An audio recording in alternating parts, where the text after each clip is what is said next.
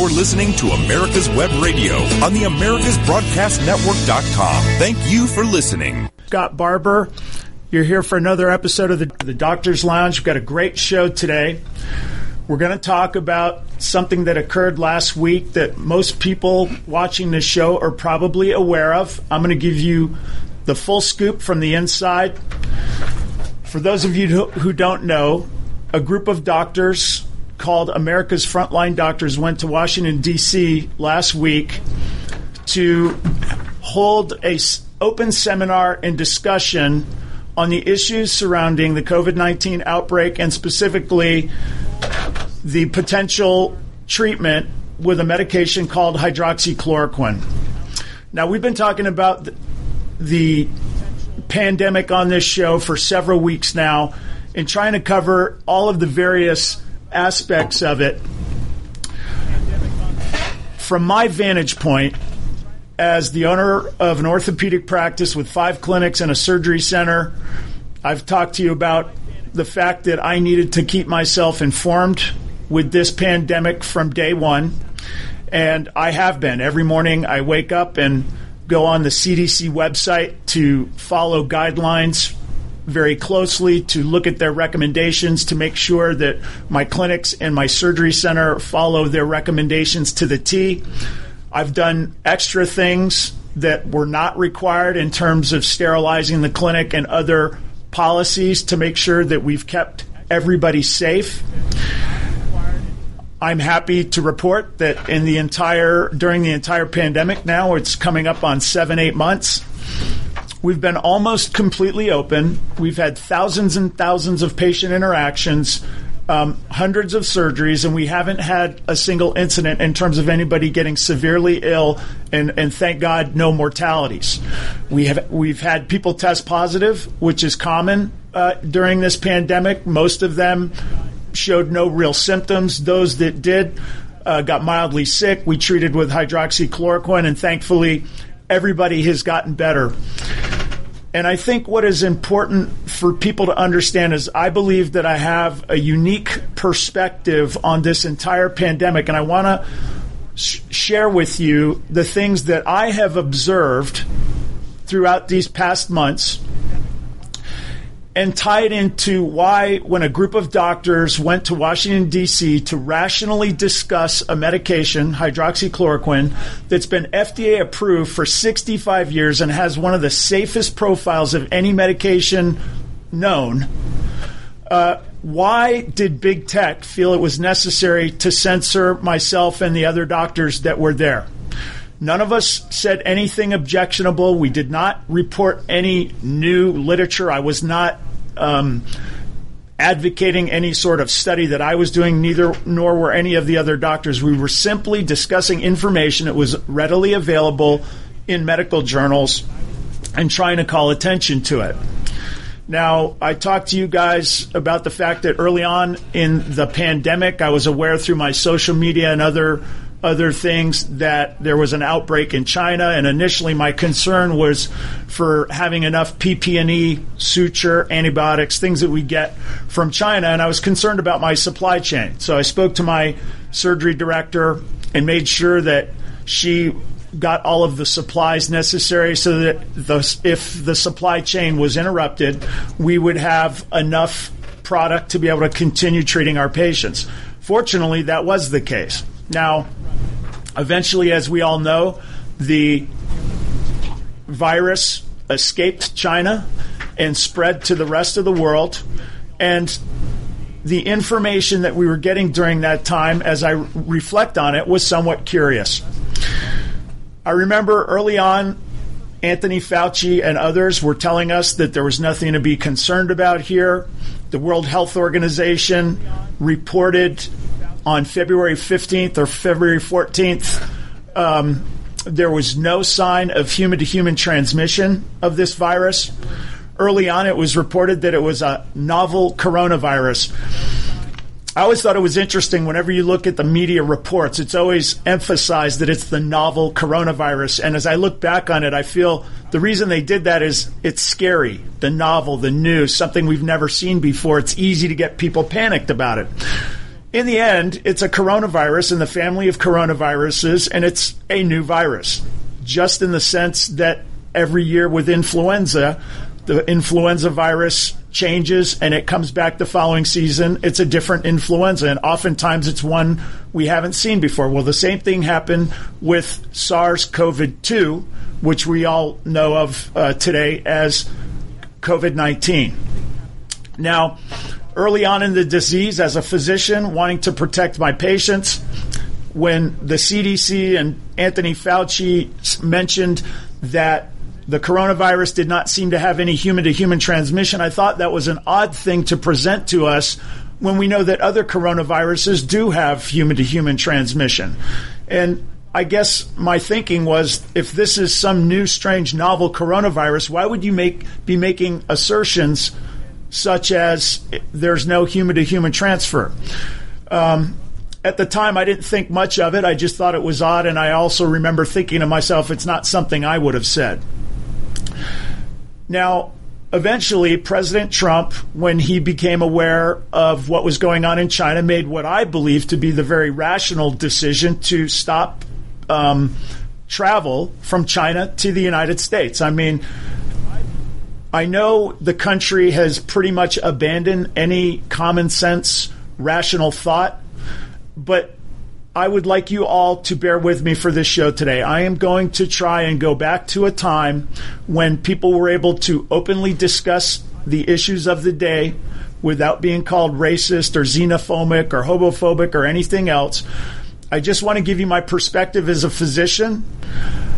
I'm not saying you have to agree with everything I say. I would expect you people to challenge things that I say, but let's at least talk about it so that we can improve and gain a better understanding of what's going on.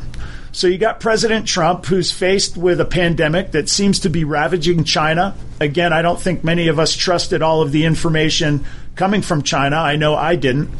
Uh, and at the time, the World Health Organization and others were trying to paint the president as a racist for this very rational decision.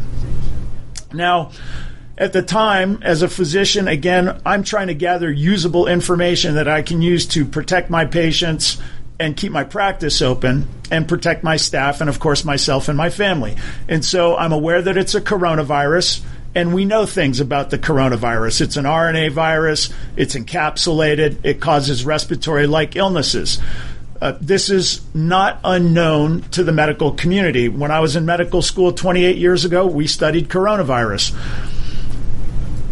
the when we have a flu season every year, we know that the flu season is made up of a bunch of different viruses.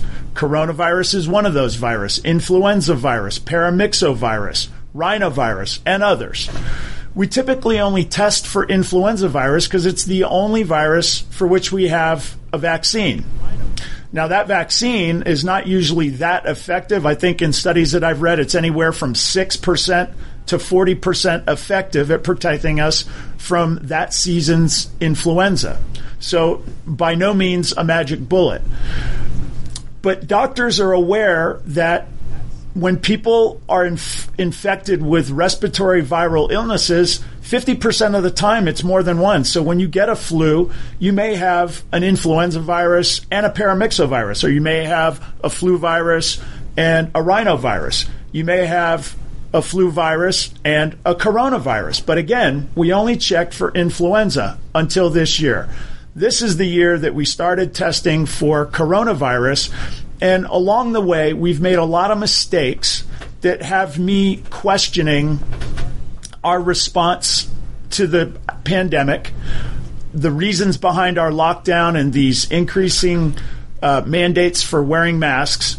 I have questions about this, and these are some of the things that I want to talk to you about today. Now, early on in the disease, I'm looking at data I can use to make these rational decisions. I'm looking at the data coming out of Italy, and it became apparent to me very early on that this new coronavirus, COVID 19, seemed to be primarily affecting patients in their 70s and 80s with comorbid conditions. In fact, in one paper that was reported, uh, greater than 90% of the deaths were associated with people in their 70s and 80s with comorbid conditions, at least one. And I believe the report said that 50% of these patients had uh, greater than three comorbid conditions. So affecting older, sicker people, and it seemed to be sparing younger, healthy people. And at the time, I thought, wow, this is amazing information. It's going to be really helpful at guiding our response to the pandemic, but somehow the media never talked about it.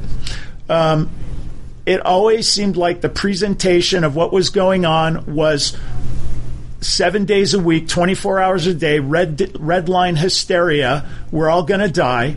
And I'm thinking to myself, this is not the case. We now know the agent. It's a coronavirus, which, by the way, we now know that SARS CoV 2, COVID 19, is 78% similar to SARS CoV 1, which was the coronavirus that caused uh, the 2003 SARS outbreak we're going to get to the fact that Anthony Fauci actually wrote a paper in 2005 on that SARS outbreak where he called hydroxychloroquine not only the vaccine, but the cure. Yes, you heard me right. Dr. Anthony Fauci, when he was director of the NIH, produced a paper that showed that hydroxychloroquine was so effective at the treatment of SARS CoV 1 the SARS outbreak, in, I believe, is in 2003, that he referred to it. These are his words that it's not only the vaccine, it's the cure. In my opinion, there's no way that he didn't suspect that hydroxychloroquine would be effective for SARS CoV 2. I know in my review of the literature that I've been participating in in the last seven months, that's the conclusion that I've come to. So while while we know that this pandemic is spreading, we're starting to look at the numbers the the country is talking about this possible lockdown, and if you all remember, the purpose of the lockdown was what?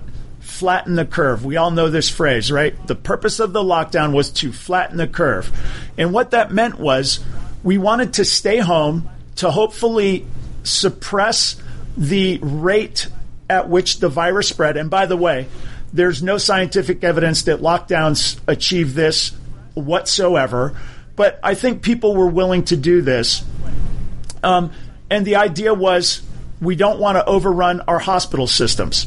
So when the peak of the pandemic came through, we found that not only were our hospital systems not being overrun, but they were so not busy that they started laying off employees. Smaller rural hospitals actually went out of business and no longer exist. Um, and we realized that, that even in the uh, most um, highly hit places, New York and places like that, there was never a curve to flatten. I mean, the president set, sent the hospital ship up to New York. It was virtually unused. They set up a field hospital in Central Park in New York, virtually unused. So this this um, run this this thing that we were worried about with this overrunning of our medical faci- facilities with massive numbers of patients that were infected infected with COVID nineteen, it never materialized. So again, I thought that was very important information, but the media never uh, never reported it to us that way. So now I'm getting to the point where I'm really having trouble following the data because I don't understand why they're reporting the data in such an obtuse way? Why, when we were getting this good news? And by the way, a virus that's affecting older, sicker people, which we now know primarily were in nursing homes, and that seems to have a treatment that's emerging, hydroxychloroquine. I thought this was great news. And to this day, I don't understand why we haven't been promoting hydroxychloroquine and a way to responsibly manage this pandemic. We're going to get back to more of it when we come back from this break. You're listening to the Doctor's Lounge. I'm Dr. Scott Barbour on America's Web Radio. Hi, I'm Dr. Mike Koriwchak. Join me and my co-host, Dr. Hal Scherz, as we talk about the topics that doctors talk about amongst themselves, such as Medicare, Obamacare, alternative forms of care, and health information technology. Join us every Thursday morning, 8 to 9 a.m. The Docs for Patient Care Foundation is your way to join the fight and become a member of an organization created by doctors for patients dedicated to fighting for your healthcare freedom and preserving the doctor-patient relationship. Get a pen and paper. Write down www.docsforpatientcarefoundation.org. That's www.docsforpatientcarefoundation.org. Go to our site and please make a generous tax-deductible donation and join the fight today. Thank you. You're listening to America's Web Radio on the AmericasBroadcastNetwork.com. Thank you for listening. Good morning, everybody. You're listening to the Doctor's Lounge on America's Web Radio. I'm Dr. Scott Barbour. We're talking about the coronavirus outbreak. We're going to talk about the DC summit where doctors last week went to Washington, D.C. to talk about the circumstances surrounding the COVID outbreak and the treatment with hydroxychloroquine that was banned by big tech almost as soon as it got started. And we're going to uh, explore some of the reasons why that happened. So, we were talking about the origins of the outbreak and how the media was ignoring important facts like the disease COVID 19 seemed to be primarily affecting older patients in their 70s and 80s with comorbid conditions, that younger people were, were, were seemed to be spared uh, by this disease and the emerging information that hydroxychloroquine was an effective treatment for the treatment of COVID. Now, we talked about the fact that Anthony Fauci, when he was director of the NIH, published a paper in 2005 where he looked at the effect of hydroxychloroquine on the treatment of the SARS CoV 1, which was the coronavirus responsible for the SARS outbreak in 2003. In Fauci's paper, he referred to hydroxychloroquine as not only the vaccine, but the cure. So, why, if he had this information, why was he not talking about it in relation to SARS CoV 2? Now, by this time, um, I started researching available treatments and also you, you, folks are aware I'm on a lot of text chains and email chains of doctors from around the country and around the world where we discuss issues of the day and we share information. It's a really great way for doctors to sort of keep updated on what other experiences are. It helps us treat our patients. And early on, people who were in the field treating COVID, COVID 19, we're saying if you treat the disease early with zinc, with low dose hydroxychloroquine, that they're seeing miraculous recovery rates. We've seen reports and studies out of France from Dr. Didier Raoult. I apologize if I'm saying his name wrong. He's one of the foremost world's leading epidemiologists. He has a lot of great research on hydroxychloroquine and specifically hydroxychloroquine on COVID 19. Dr. Zelenko out of New York was reporting uh, upwards of uh, 90% uh, uh, and five-fold decrease in mortality with the use of early hydroxychloroquine. And there's uh, recently the Henry Ford study, which also shows low dose hydroxychloroquine early in treatment before patients get very sick uh, in combination with zinc can be effective uh, significantly at decreasing mortality. So at a time when the media is telling me we don't have enough information. We need to do more studies to evaluate hydroxychloroquine. I'm thinking to myself, why do they keep saying that when I'm reading all of this research suggesting two things? Number one, hydroxychloroquine and zinc given early seems to be effective, significantly effective at reducing mortality with COVID-19. And number two, hydroxychloroquine is one of the safest medications out there. This was odd to me. Now, for those of you who don't understand what FDA approval is, the um, the FDA, which uh, I'm looking for the act here. The FDA in 1938 had an act where basically they stated that. Um, the FDA has power to regulate the promotion of drugs and that they have the ability to limit the promotion of drugs off label. So, for those of you who are not familiar with medicine, doctors use FDA approved medications off label all the time. Upwards of 40% of all prescriptions are off label, meaning we're using it for something different than what it was FDA approved for. And according to the law, a doctor is allowed to prescribe an FDA approved medication regardless of the indication. That's up to the doctor and patient. And the only things that the doctor is required to do is to prescribe the medication within the dose that it's FDA approved for, for the duration that it's FDA approved for, and for the interval that the medication is FDA approved for. So hydroxychloroquine has been FDA approved for 65 years, has one of the safest profiles out there. There was never a time when they had the power to prevent doctors from prescribing that medication. But unfortunately, we see that that's still occurring as we speak. Doctors in certain states are not allowed to prescribe this very safe medicine that has a lot of literature to support its efficacy. And let's talk about why that would be. now,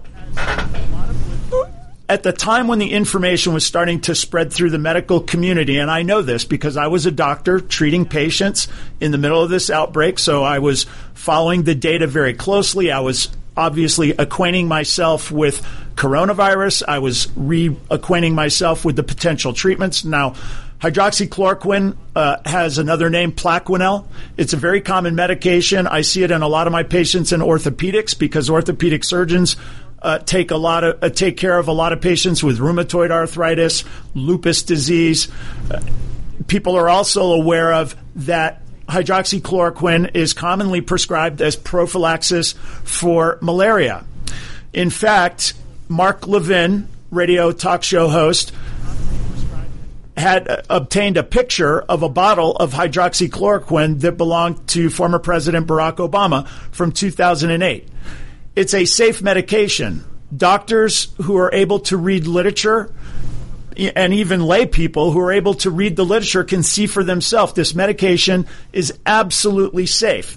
So why why was there this concerted effort by Dr. Fauci and others to downplay the efficacy of hydroxychloroquine, this coy sort of, well, we need to wait for more research when you have this medication that is so safe and has got enough information, I believe, to say, let's try it. You got this potentially deadly disease out there. You got this medication that's as safe as a multivitamin. It's certainly safer than Tylenol or other over the counter uh, medications that we know.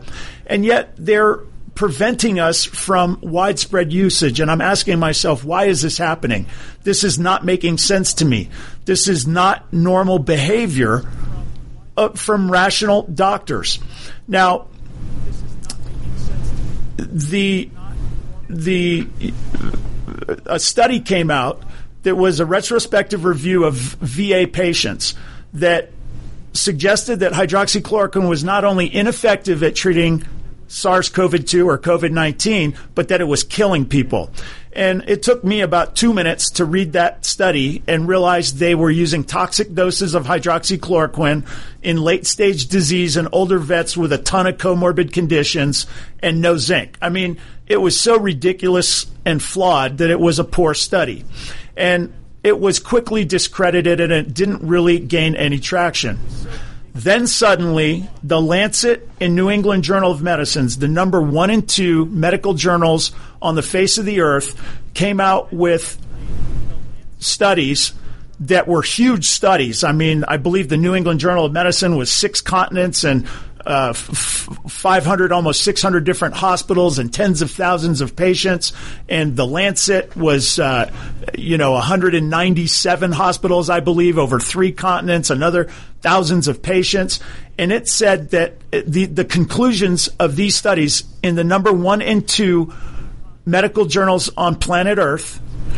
I mean, you have to understand when something is in the Lancet, it's like it's in the Bible. That's what medical professionals trust and use to be rigorous peer reviewed data, stuff that we can take to the bank. We know that those journals are very, you can't do a weak study. It has to be a very well thought out, well put together study with as limited bias as possible to even be considered for one of those journals. For anybody who's published scientific, uh, scientific uh, papers I have, it is very, very difficult, very rigorous, very time consuming.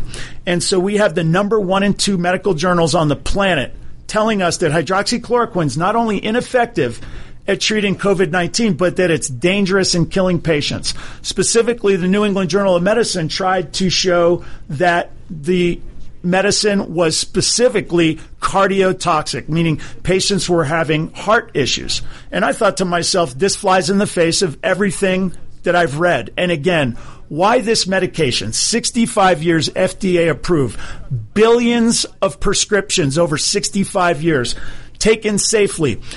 A review of the literature demonstrated that in the whole history of hydroxychloroquine prescription, 65 years of FDA approval, 50 patients were attributed to dying from cardiac issues. 50 out of billions and billions of scripts written over time. None of those 50 had were, were prescribed hydroxychloroquine at the low doses that we would use to treat COVID. They were they, these patients had much higher doses and other issues. So you have this New England Journal of Medicine article that's coming out saying it's cardiotoxic and we should we should be afraid of it when the prior research showed 50 total cases in the whole history. This made me believe something is wrong.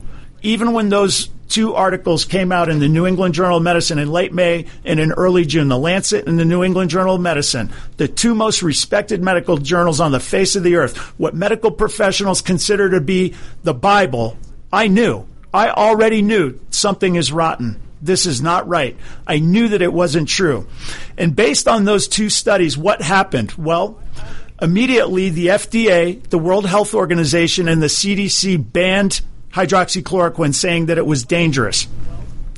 So they effectively took it out of the hands of doctors uh, and and made our ability to prescribe this FDA approved medicine impossible in some states. Governors were banning the use and actually threatening doctors' licenses and pharmacist licenses from prescribing hydroxychloroquine. Again, a 65 year medication, FDA approved, with one of the safest profiles ever. And their predicate was the New England Journal of Medicine and the Lancet saying that was dangerous. And I thought to myself, this is ridiculous. This this is unbelievable. This is unprecedented. So I was still not con- I was still not convinced by these New England Journal of Medicine and Lancet reports. In fact, I believed them to be corrupt because as I started to read the New England Journal of Medicine and the Lancet, it became obvious to me that compilation of that level of data from all these different countries um, and overcoming HIPAA compliance and all kinds of things like that. It just didn't pass the smell test for me. I can't believe it would have gotten past the smell test for for the peer reviewers at the New England Journal of Medicine and the Lancet. And so what happened after the WHO, the CDC, and the FDA banned its use for doctors and suspended any trials and studies on hydroxychloroquine? Those studies were retracted. Two weeks after they were published, both the Lancet and New England Journal of Medicine studies were retracted, and we'll talk about what happened when we come back. You're listening to the Doctor's Lounge on America's Web Radio. I'm Dr. Scott Barbour. The Docs for Patient Care Foundation is your way to join the fight and become a member of an organization created by doctors for patients dedicated to fighting for your healthcare freedom and preserving the doctor-patient relationship. Get a pen and paper. Write down docs4patientcarefoundation.org. That's D-O-C-S, the number four, patientcarefoundation.org. Go to our site and please make a generous tax-deductible donation and join the fight today. Thank you. Hello, I'm Dr. Mike Koriwchak. Have you ever wondered what doctors talk about amongst themselves? If you do, join us on the Doctor's Lounge and hear the doctors' conversations amongst themselves. Join me and my co-host, Dr. Hal Scherz, every Thursday morning, 8 to 9 a.m. The Docs for Patient Care Foundation is your way to join the fight and become a member of an organization created by doctors for patients dedicated to fighting for your healthcare freedom and preserving the doctor-patient relationship. Get a pen and paper. Write down docs4patientcarefoundation.org. That's D-O-C-S, the number four, patientcarefoundation.org. Go to our site and please make a generous tax-deductible donation and join the fight today. Thank you. You're listening to America's Web Radio on the AmericasBroadcastNetwork.com. Thank you for listening. Welcome back, everybody, to the Doctor's Lounge. You're listening to Dr. Scott Barbour on America's Web Radio. We've been talking about the DC Summit of Doctors that went to Washington, D.C. last week to discuss the circumstances surrounding COVID 19 and hydroxychloroquine and why big tech chose to ban our, our appearance, our videos, and all of our data. Uh, because they didn't agree with what we were talking about. And I'm going to get to the reasoning behind it. Now, we were talking about the fact that as doctors were starting to research COVID 19, as reports were coming in from the field that hydroxychloroquine was effective at the treatment of people with COVID 19 infection if given early in the disease at low dose uh, in combination with zinc, the CDC, the World Health Organization, and the FDA banned the use of hydroxychloroquine based on studies in the New England Journal of Medicine and the Lancet.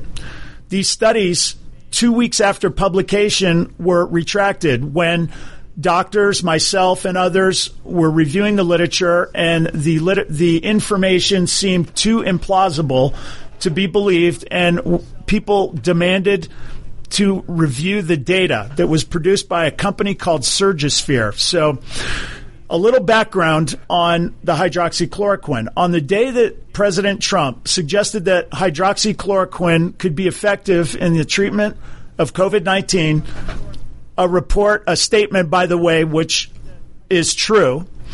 Uh, the stock of a company called Gilead dropped by $21 billion.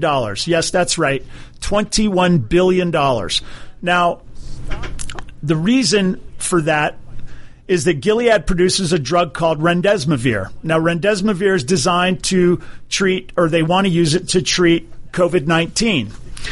The research on COVID, I mean, on remdesivir, is basically that it decreases hospital stays by a few days. It has absolutely no effect on mortality, and it's got very limited research to support its efficacy in the treatment of COVID 19. It certainly has far less compelling data than hydroxychloroquine does. Now, for those of you who don't know, remdesivir has already been purchased by the U.S. government, and the last time I checked, its available stores were, were gone. So you got this medication that has dubious research at best, suggesting a decrease in hospital stay, no effect on mortality, and the U.S. government finds that worthy of purchasing. But hydroxychloroquine, a medication, 65 years FDA approval with one of the safest profiles of any medication ever that's been prescribed in billions and billions of doses that people take for prophylaxis for malaria, lupus, and rheumatoid patients take all the time, that we have just volumes and decades of information about its safety and efficacy that these so-called cardiac issues, these heart issues that are supposedly side effects of hydroxychloroquine turned out to be false. False. That's hoax data. These, the New England Journal of Medicine and the Lancet, they had to retract the stories because there was no data. It was completely fabricated. Now let's think about that for a minute. You got the number one and two medical journals on the planet Earth that we think of as medical professionals like the Bible. When we review research, when we read research that's published in these journals, we expect rigorous peer review and a high quality study with as limited bias as possible. So I'm asking myself, how could these, how could these two papers that to my eye in just a short period of time seems so implausible that flew in the face of 65 years of research on hydroxychloroquine. How could this possibly have gotten through the peer review process of the New England Journal of Medicine? Well, I think if we look at what's going on in the country right now, there are political um, ramifications of the lockdown that some people are happy with. We see our government is spending trillions of dollars that we don't have. I believe we spent an extra four trillion dollars on top of the four trillion we normally spend, a trillion of which we don't have. Uh, we have massive spending.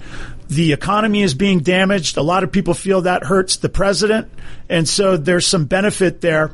And because the Lancet and New England Journal of Medicine published these studies, which, by the way, was served as the predicate for the FDA to ban use, the CDC to recommend against hydroxychloroquine, and the World Health Organization to recommend against it.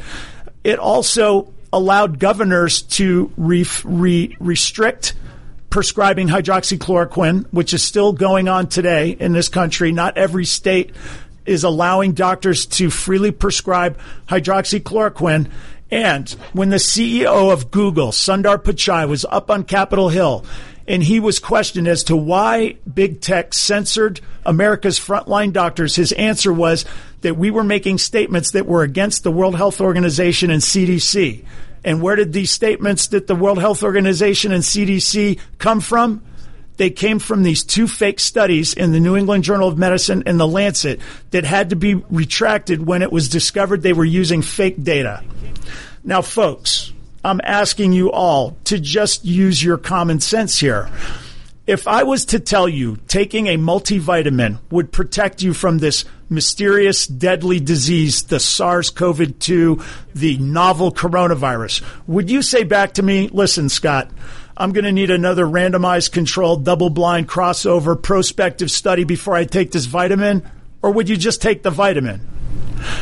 That's a rhetorical question, of course. I think most of us would simply take the vitamin, meaning if it helps, great, but it's certainly not going to do, no, do any harm. Well, that is hydroxychloroquine. That medicine is so safe that billions of people take it as prophylaxis from malaria when they go into zones of the world where malaria is prevalent. Our own President Barack Obama took hydroxychloroquine in 2008 as prophylaxis for something. I don't I don't know his medical profile, but I don't believe he was sick. I believe it was more likely prophylaxis of something. Maybe it was even prophylaxis for uh, a, a respiratory illness. Who knows? But the point is before 2020, hydroxychloroquine was considered so safe that it was given to babies. It was given to nursing mothers. It was given to pregnant people. It was given to old people. It was given to everybody. It literally is one of the safest medications out there. The other thing is, every time we see a study, and it's going on even now at the White House, uh, not with Donald Trump, but with other people working on this coronavirus task force, they keep referring to studies that suggest that hydroxychloroquine is not only ineffective, but dangerous. And all of these studies, when you look at them, are using toxic doses of hydroxychloroquine on old sick people, or at least sick people, and no zinc. They're clearly using the medication improperly and they keep doing it over and over and over again. And to people like me that are just trying to gather useful information so that I can treat and protect my patients and my family and my staff, this is unconscionable. So we've gotten to a point now where we know that our most prestigious and respected medical journals are being co-opted by other forces. And you can use your own imagination as to why that would be whether it's monetary. Gilead stock dropping 21 billion when when President Trump suggests hydroxychloroquine could be a treatment or whether it's political um, or or whatever. There's clearly something going on here. And we can also see this in the numbers. So I have always said at the beginning of this pandemic, if we're going to take such draconian steps, meaning we're going to completely shut down the world's economy, we're going to close schools, keep people from working, crush businesses, we're going to be taking these most dramatic steps in the history of our country. Uh, it ought to be for a very good reason. And that reason needs to be mortality, deaths, right? Uh, we never consider doing anything because people get sick from the flu right? Every year, people get sick from the flu. I'm sure many of you, probably most of you, have gotten sick from the flu. I know I have. I take no precautions other than I wash my hands, I practice normal hygiene, and when I get sick, I stay home and away from people, I rest, and then when I get better, I go back to work. That's what most of you do. Why are we doing something so different for SARS CoV 2? And by the way, the measure of this was mortality in the beginning. That's what we were looking at. And then somehow we began this march towards testing, testing, testing. And it somehow became cases. And so now positive tests have become positive cases. And I'm here to tell you as a physician, just because you test positive for coronavirus, if you're not sick, that's not a case. Now we have number a number of studies that now show us that the supermajority of people who contract COVID-19 are so minimally symptomatic or asymptomatic that they don't know they have it. On the CDC's own website, even though they told us that it was 3.4% mortality in the beginning, which by the way, that was ridiculous. They were only counting the very sick people that were in the hospital. And of course the mortality rate was high there. But they had to know, I knew, I think most people knew, there were lots of people out in the community that were sick and not in the hospital that were going to make that mortality rate come down. Why were they so committed to making sure we only focused on the 3.4% mortality rate initially reported by the CDC?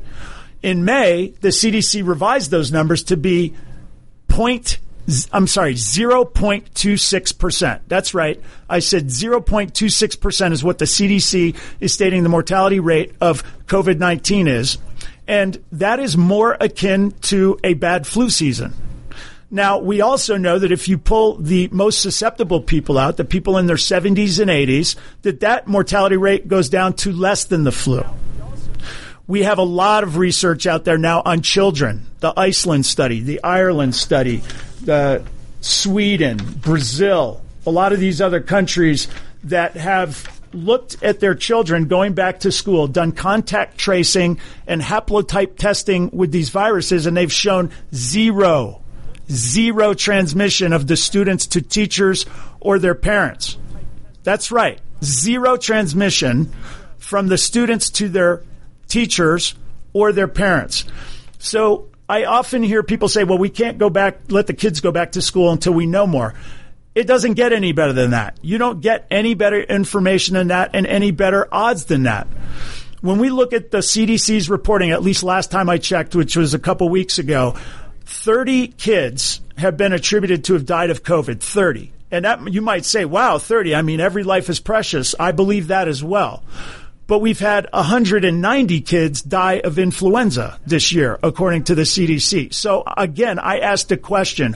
Why are we treating COVID-19 so different than we would treat an influenza epidemic? And why are we not letting people understand that the CDC has modified their mortality rate to something more akin to a, t- a bad flu season.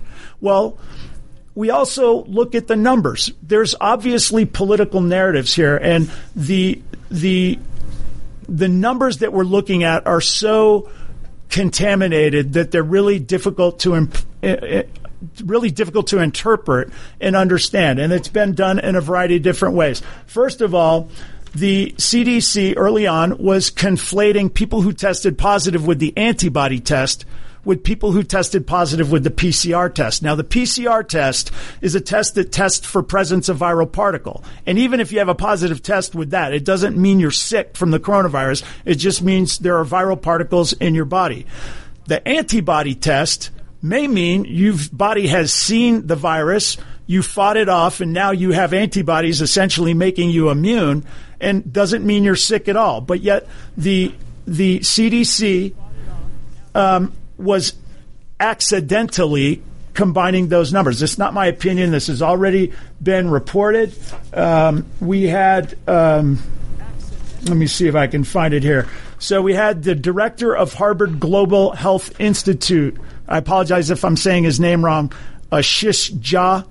He said, and I quote, "You've got to be kidding me. How could the CDC make this mistake?" Well, I'm asking the same question. How could you possibly make this mistake that we're make, taking the most draconian measures in history and they're conflating these numbers to make the cases appear increased?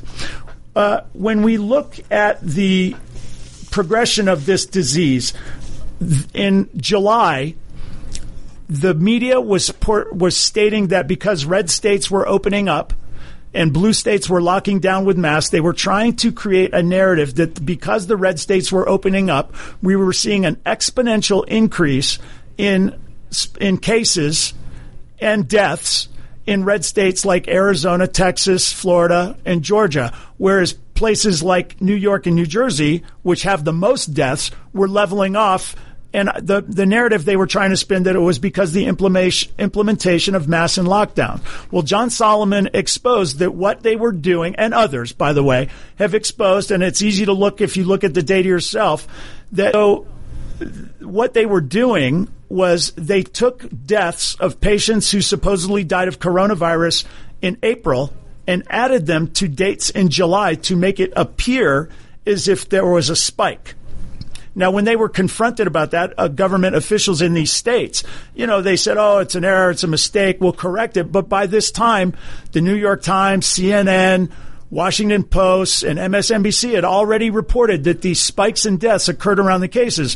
When you when if you subtracted out the people who actually died in April, the deaths were less than what was happening in June. So again, it's another mistake. We saw down in Florida where they these labs were reporting only positive cases to make it look like they were having a 100% positivity rate when in fact the posit- the positivity rates were less than 5 and 10% and, and even lower in others because they were refusing to report negative re- results. And when confronted the government officials again said well it's a mistake. We're sorry these mistakes are happening over and over again, and we're going to talk more about them when we come back from break. You're listening to Dr. Scott Barbour in the Doctor's Lounge on America's Web Radio. The Docs for Patient Care Foundation is your way to join the fight and become a member of an organization created by doctors for patients dedicated to fighting for your healthcare freedom and preserving the doctor-patient relationship. Get a pen and paper. Write down docs4patientcarefoundation.org. That's D-O-C-S, the number four, patientcarefoundation.org. Go to our site and please make a generous tax-deductible donation and join the fight today. Thank you.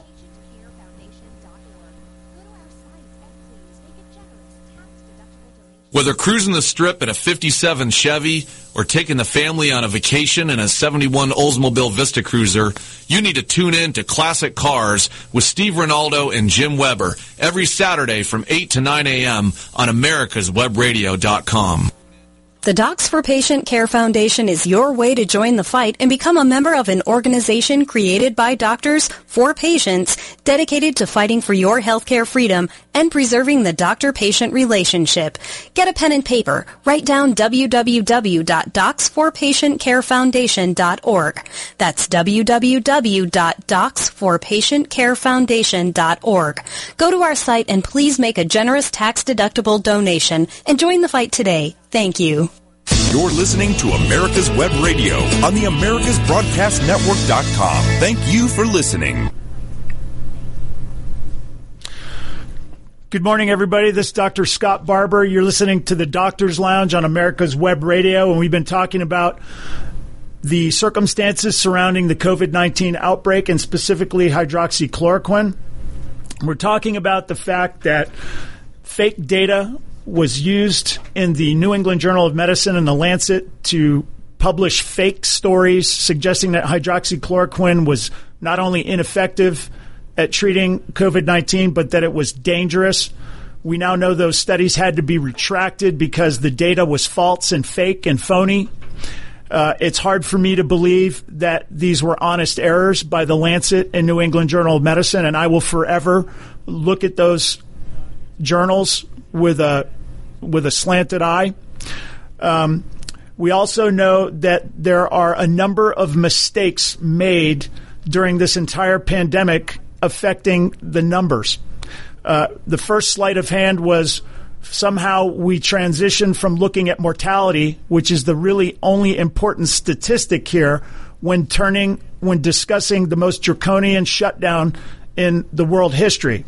And what I mean is, I have to pre- preface this by saying I know every life is precious. I'm a doctor. Don't don't think I don't know that. But I also know that being a doctor and making medical decisions is not about right and wrong. It's about risk assessment. There's no right or wrong answer when you do something.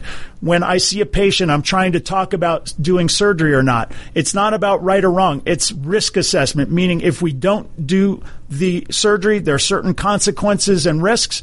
And if we do do the surgery, there are a different set of consequences and risks. And we have to take those uh, into our consideration, make a judgment, and to decide which way to go. Well, we're doing the same thing here with COVID 19. We have a deadly virus. We're taking significantly draconian action in terms of shutting down the economy, schools, and all the rest.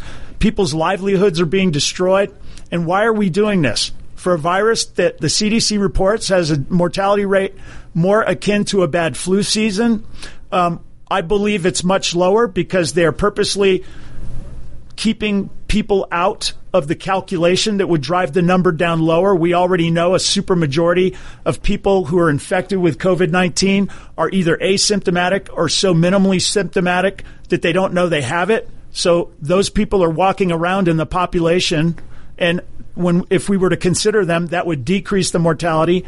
We now have excellent data showing that our kids are very very safe that there's no demonstration that they're super spreaders, and we have enough available data to to send our kids back to school. In fact, NBC News uh, in I believe it was June or maybe it was early July had five pediatricians on and they were all asked if they would send their kids back to school, and they all said absolutely without hesitation, with no restriction, no mask or anything, they would be willing to send their kids back to school. So we have scientific data, we have expert analysis, all suggesting we go back to school, and yet we're not. And I'm here to tell you that they are also manipulating the data. And I have seen this with my own eyes. And there's a number of ways they're doing it. First of all, the CDC already admitted that they were conflating patients who were being tested with the antibody test with patients with the PCR test. Now, people with the antibody test may be immune to the virus and they're counting that as a positive case. We saw a, um, a town hall meeting in Texas. I forget the name of the county. Um, Bexar County, B E X A R, Bexar County City Council meeting where they were employing contact tracers to find patients who tested positive. And by the way, we're already, I'm telling you, testing positive does not mean you're sick. And then these contact tracers admitted that they were counting people who came in contact with people who tested positive without even being tested. This is on tape. This is on video. This video went viral. We also have reports from uh, Connecticut where they were using tests that had false positive rates. They were in one particular nursing home. They tested, um, I want to say it was 144 patients, 90 90, more than half were false positives. And they talked about the fact that these same tests were being used in multiple states. I was asked to do an interview on Fox Business where they wanted me to talk about masks. And so I came on and I shared my opinions and my experience about masks, which, by the way, I know doctors sharing opinions now is worthy of cancel culture and death threats and all that, even if I'm just reporting the data. I mean, I'm not the one carrying out these studies on masks, I'm just reviewing it. They had a person from Harvard come on behind me and he made the assertion everybody knows masks work. Nobody debates that, which, by the way, that's a lie. Uh, that is not what the data shows, and that is not what experts think. Experts do not all agree that masks are effective. In fact, before 2020, the vast consensus was that masks were ineffective at the transmission of influenza like viruses. But yet he made this assertion. And then what did he use as evidence to back up his claim? These death spikes in Florida, Texas, Arizona, based on the fudging of the data where they took patients who died in April and added them to the logs of people who died in July to make it appear as if there was a spike in July. When they were confronted, the government uh, and officials at these places, oh, it was another glitch, it was another accident. You notice these glitches and these accidents always are in the direction of making it more hysterical, more dangerous, more deadly. They never make a mistake that would calm us down or to help us understand that that this thing is not as bad as they're making it out to. And then the other thing is it says on the box that when you're testing for COVID 19 that you may test positive for the coronavirus that causes the common cold. I mean, come on, man. This is beyond the pale. We just talked about the fact that coronaviruses make up a, a, a certain percentage of, of what we call flu season every year. Now you're telling me it says on the box of the test that when testing, you might be, when you test positive, it might be COVID 19, but it also might just be the coronavirus that causes the common cold. I mean, you put all of this stuff together and it just gets hard to believe any of this stuff. Folks, we're being lied to constantly and we're being censored in a fascistic way. Listen, you had a bunch of doctors that were all very good doctors that were doing good work, did nothing wrong, following the law, following the science, doing the best by their patients. We go to DC to have a summit to talk about the information that's out there and big tech immediately censored us. We had, I want to say, 18 million live viewers on Facebook that were watching our opinion, and they banned it. And when confronted as to why they banned us, they cited the World Health Organization and CDC recommendations that they said we were going against, and thus we were dangerous. But what they left out was those CDC and World Health Organization recommendations came off of two fake studies published in the Lancet and the New England Journal of Medicine. Now, here's another thing that you need to understand. Testing for coronavirus, when we know that they're basically testing for, we don't know what they're doing. I mean, who's regulating these tests? And I don't know anymore. I can't tell. But we already know they've been caught using tests that test for the coronavirus that causes the common cold. They've used tests that test for the antibody test, which may mean you're immune and you're not even sick. Uh, they test with a PCR test that's testing for what? Is it testing for COVID 19? Who's who's checking that out? Or is the PCR test testing for the regular coronavirus? And they're taking these numbers and they're calling them cases. So I happen to know for a fact. Oh, let's not also forget the fact that uh, there was uh, investigative reporting done in Florida where it was reported to the medical examiner 581 coronavirus deaths. An investigative reporter went down to the medical examiner, got those 581 cases, and some of those cases were a motorcycle accident, a gunshot wound to the head, a 90 year old who died of complications of a hip fracture, all being listed as COVID deaths. In fact, when they went through the entire list of 181 I'm sorry, 581 patients, only 169 of them were listed as only COVID. This is just ridiculous at this point. They constantly are manipulating these numbers and always for political ends. And then the corruption of all corruption. You can review the data and tell me that you don't believe that hydroxychloroquine is effective at COVID 19. That is not a completely irrational point of view. I think it's wrong. I think the data is overwhelming that it is effective given early and with zinc. But you cannot suggest to me that hydroxychloroquine is a dangerous medication. That is not rational thought. That is not normal thought. And this gross attack on anybody wanting to talk about this 65 year old FDA approved medication that's one of the safest drug profiles around should alarm everybody. Now you can find the DC Summit doctors. We did a, a roundtable with Charlie Kirk, and he has that entire roundtable session on his website, uh, Charlie Kirk. He's at Charlie Kirk on uh, Twitter. Uh, all of the information that we talked about is there. Uh, we continue to try and post our our information, so look for us on social media. I want you guys to know that I care about my patients, as do all of these doctors. We are never going to stop fighting for the truth. We're never going to stop fighting for you people so that we can get through this thing. There's a lot of good news out there, folks. Hydroxychloroquine and low dose zinc has been shown to be effective in several studies that are worth reviewing. It's a safe medication. You can find me at, at Dr. Scott underscore Atlanta uh, on Twitter. Uh, I just want you to know I'm praying for everybody that I'm going to continue working on this, as are all the doctors that went up to the DC summit. I need everybody to stand together. Let's not silence debate. I'll talk to you guys next time on the Doctor's Lounge. You're listening to America's Web Radio, and I'm Dr. Scott Barbour. You're listening to America's Web Radio on the AmericasBroadcastNetwork.com. Thank you for listening.